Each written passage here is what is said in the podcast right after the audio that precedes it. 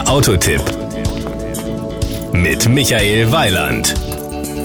Sie erinnern sich sicherlich an die Automobilquartette Ihrer Jugend. Da konnte es schon mal sein, dass man den PS-Protz überhaupt auf der Hand hatte und man dann mit der Zahl der Sitzplätze abgezockt wurde.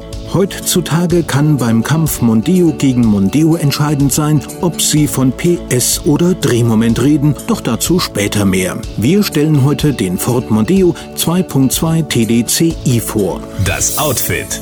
Obwohl ich selbst ein großer Kombi-Fan bin, muss ich sagen, dass der Mondeo in der Fließheck-Version sehr gelungen ist. Er hat eine coupéhafte und dabei extrem elegante Karosserie. Power und Drive.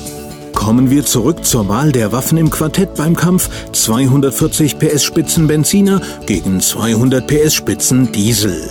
Da wird der Benziner Quartettkartenhalter natürlich die PS-Zahl oder 240 Kilometer Spitze und 7,5 Sekunden für den Spurt auf 100 wählen. Der Dieselkartenhalter muss sich da mit auch schon satten 230 kmh und 8,1 knapp geschlagen geben.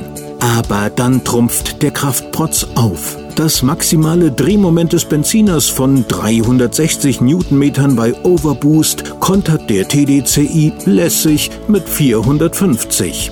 Und dann kommt der Siegtreffer des Diesels. Statt 10,9 Liter Super auf 100 Kilometer im Euromix einfüllen zu müssen, rollt der Diesel nach 7,8 Litern Füllmenge schon wieder vom Tankstellengelände. Dann steht der Benzinfahrer noch an der Kasse. Und vom gesparten Geld reden wir erst gar nicht. Die Kosten.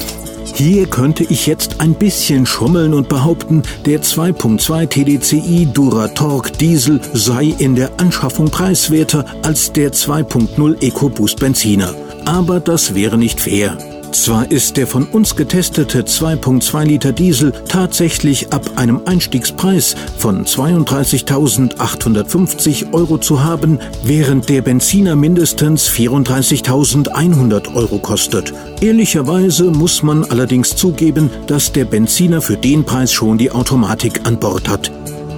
Das Gesamtbild. Ich denke, Sie wissen nun, welche Karte Sie ziehen müssen. Ich würde in jedem Fall den Diesel nehmen, aber mit dem Benziner machen Sie auch nichts falsch.